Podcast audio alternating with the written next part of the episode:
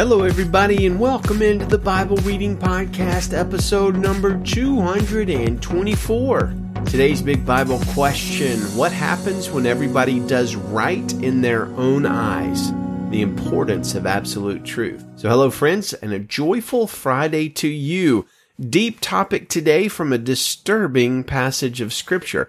Indeed, almost the entire book of Judges, at least the second half, is disturb- disturbing because you know, like we discussed before, the whole theme of the book is that everybody in Israel was doing what was right in their own eyes. There's civil war in Judges, wife stealing, violent rape, body dismembering, spiritual prostitution, and actual prostitution, and so many forms of abuse and violence that one loses count. Why is all of that in the Bible? Why must we read a book like this that doesn't always demonstrate a clear redeeming value in every chapter? And the answer is found in that very last verse, Judges 21, 25. In those days, there was no king in Israel. Everyone did whatever seemed right to him. Unfortunately, the situation is not resolved when a king comes. Saul turns away from God and is unable to repent. King David, a man after God's own heart, is so corrupted by power, lust, and his own sin that he commits murder. Solomon, wisest man on earth, displays incredible foolishness when he is able to acquire everything he wants to acquire. And the majority of the kings after them were no better, and most of them were worse, all of them doing whatever seemed right in their own eyes and sliding further and further into depravity. Are we better than them?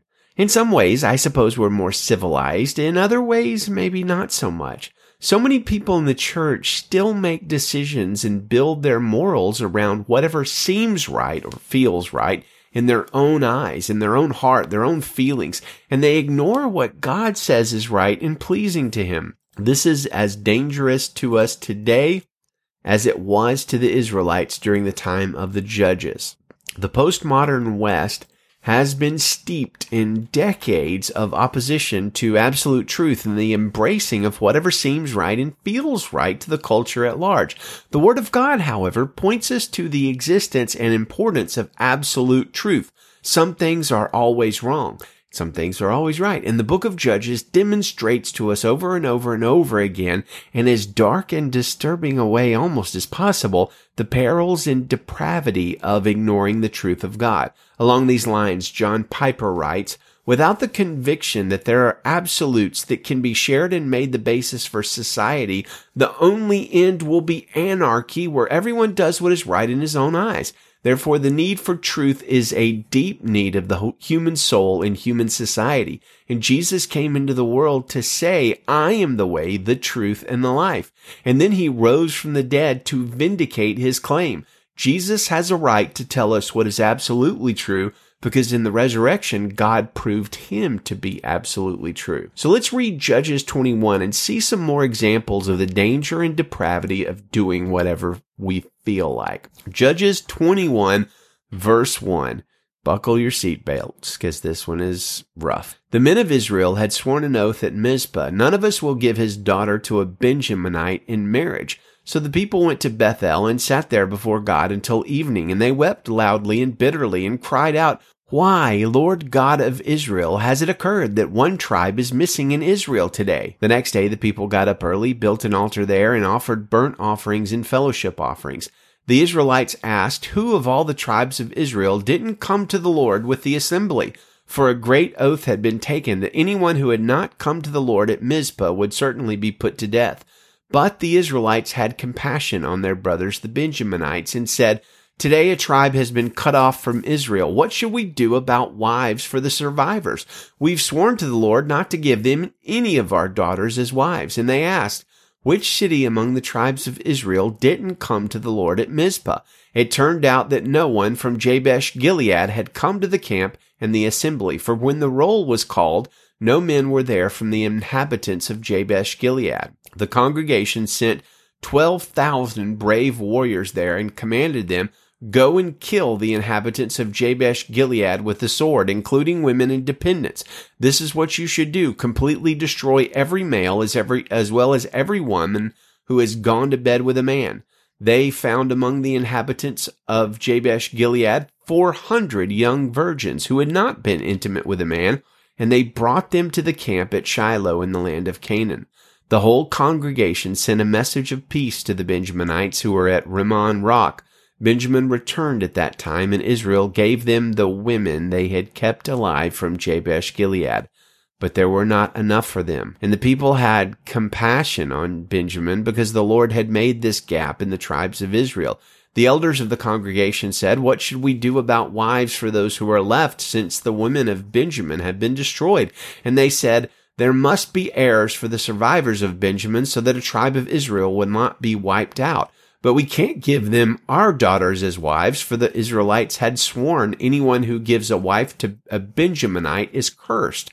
They also said, Look, there's an annual festival to the Lord in Shiloh, which is north of Bethel, east of the highway that goes up from Bethel to Shechem and south of Lebonah. Then they commanded the Benjaminites, Go and hide in the vineyards. Watch, and when you see the young women of Shiloh come out to perform the dances, each of you leave the vineyards and catch a wife for yourself from the young women of Shiloh and go to the land of Benjamin. When their fathers or brothers come to us in protest, we will tell them, show favor to them, since we did not get enough wives for each of them in the battle.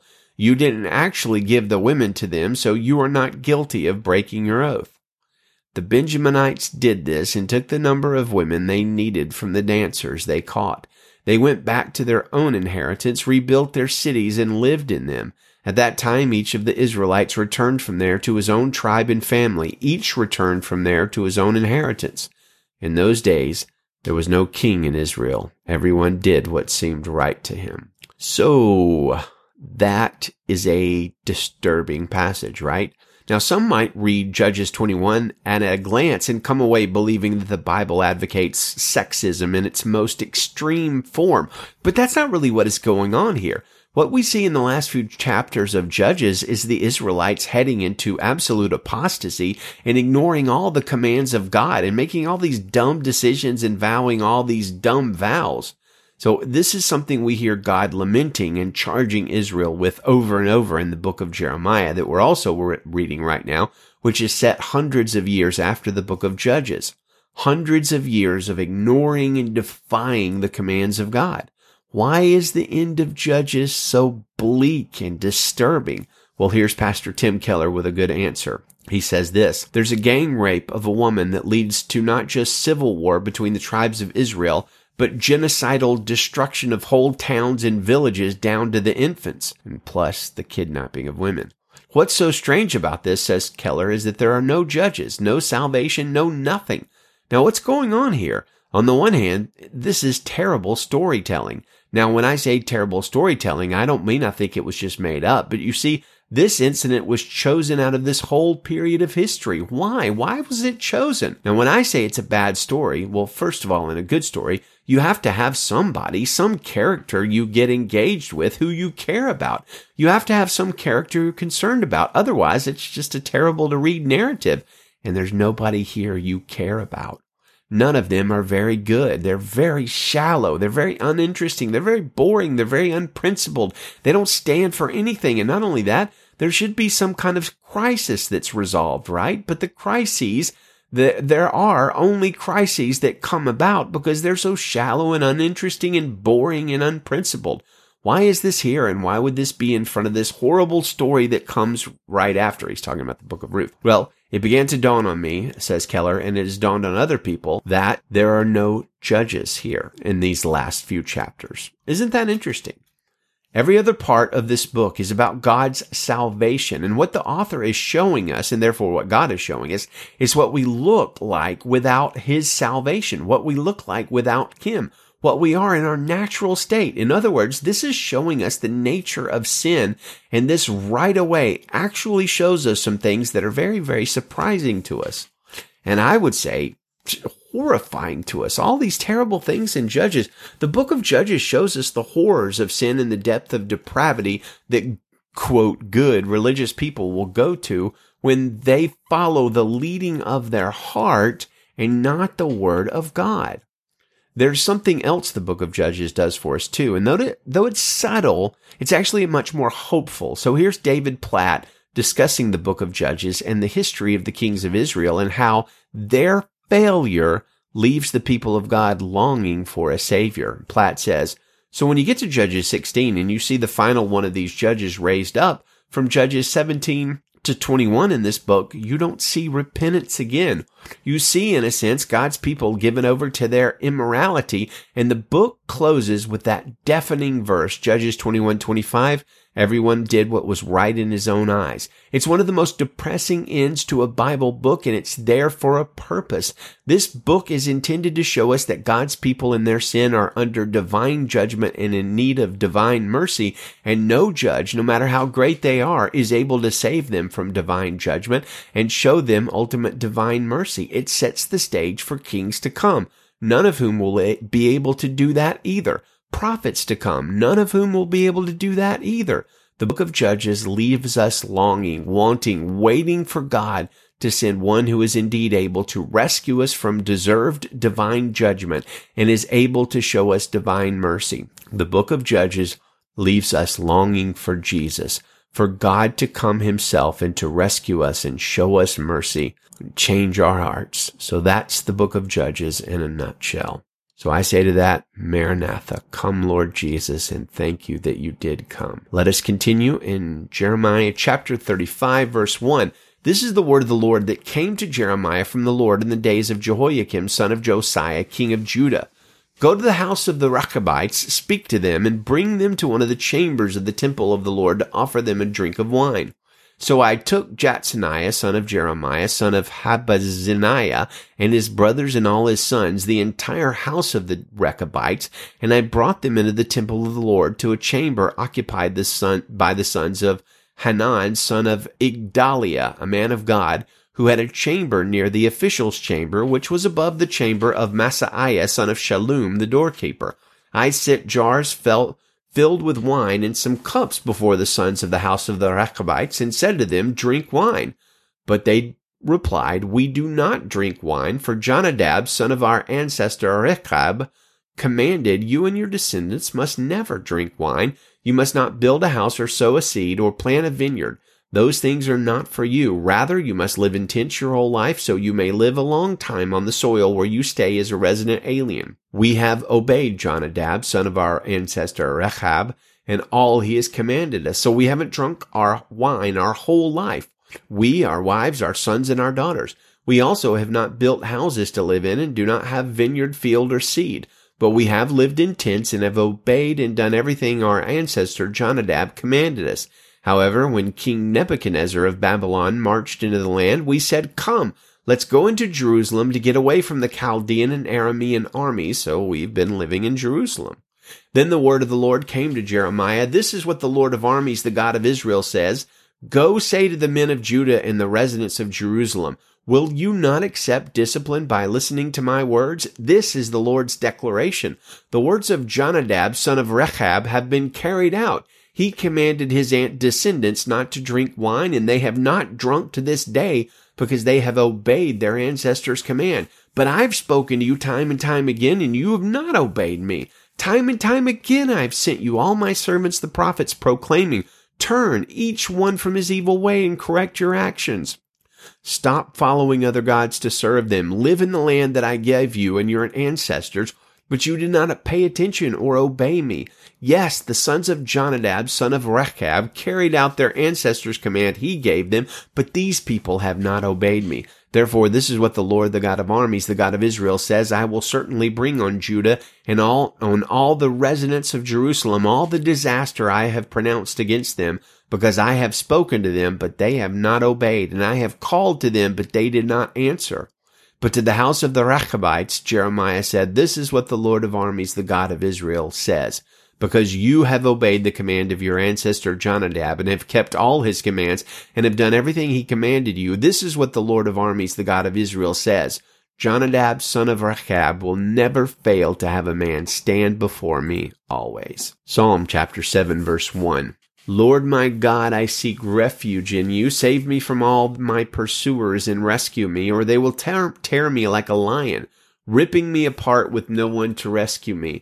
Lord my God, if I have done this, if there is injustice on my hands, if I have done harm to one at peace with me, or if plundered my adversary without cause, may an enemy pursue and overtake me.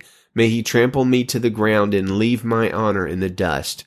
Rise up, Lord, in your anger. Lift yourself up against the fury of my adversaries. Awake for me. You have ordained a judgment. Let the assembly of peoples gather around you. Take your seat on high over it. The Lord judges the peoples. Vindicate me, Lord, according to my righteousness and my integrity. Let the evil of the wicked come to an end, but establish the righteous. The one who examines the thoughts and emotions is a righteous God. My shield is with God, who saves the upright in heart. God is a righteous judge and a God who shows his wrath every day. If anyone does not repent, he will sharpen his sword. He has strung his bow and made it ready. He has prepared his deadly weapons. He tips his arrows with fire. See, the wicked one is pregnant with evil, conceives trouble, and gives birth to deceit. He dug a pit and hollowed it out, but fell into the hole he had made. His trouble comes back on his own head. His own violence comes down on top of his head. I will thank the Lord for his righteousness. I will sing about the name of the Lord Most High. Psalm chapter 8 verse 1. Lord our God, how magnificent is your name throughout the earth. You have covered the heavens with your majesty from the mouths of infants and nursing babies. You have established a stronghold on account of your adversaries in order to silence the enemy and the avenger. When I observe your heavens, the work of your fingers, the moon and the stars which you set in place, what is a human being that you remember him, a son of man that you look after him? You have made him little less than God and crowned him with glory and honor.